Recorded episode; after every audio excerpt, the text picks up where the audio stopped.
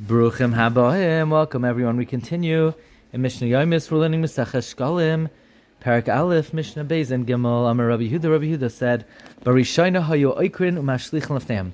At first, when the Shlicha Bezin would find climb in people's fields, they would uproot the climb that grew and they would throw it before the field owners to embarrass them. Misharabu Avera. When the sinners increased, the Brisa in the Gemara in Yerushalmi explains it's also quoted in Moed Katan Daf Vavam and Beis that the Bale Hasados owner of fields were happy that their fields were being weeded. Furthermore, they would feed it to their animals. They would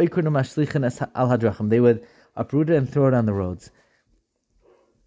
And then they were still happy. Therefore, final hiskinu mafkirin kala they enacted that they rendered ownerless the entire field. Mishnah Gimel b'chamisha on the fifteenth day of Adar Shulchan the money changers. Hayu yoshin b'Medina, they would situate themselves in the Medina. Rashi says it means Yerushalayim, and the Rambam explains it means in other cities outside of Yerushalayim. The Esther Mechamis on the 25th of Adar, Yashua Ba'mikdash. Since there was a very short amount of time left, they would sit in the base of Mikdash in order to expedite people giving their. Mishayashvu mikdash. Once they sat in the mikdash, sheschilu they began to take a mashkon from somebody who didn't bring their shkalim. Esmim. From who would they take a mashkin? Leviim, from Leviim, Yisraelim, from Yisraelim, Gerim, converts, Vavadim, slaves, Meshuchram that were freed. Avalei Nashim, they would not take from women, because women, it says, V'nasnu ish, Kaifar Navshai, ish isha.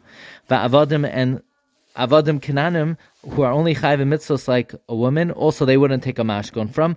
Uktanim and minors, because it's only mi ben esim shana v'amala.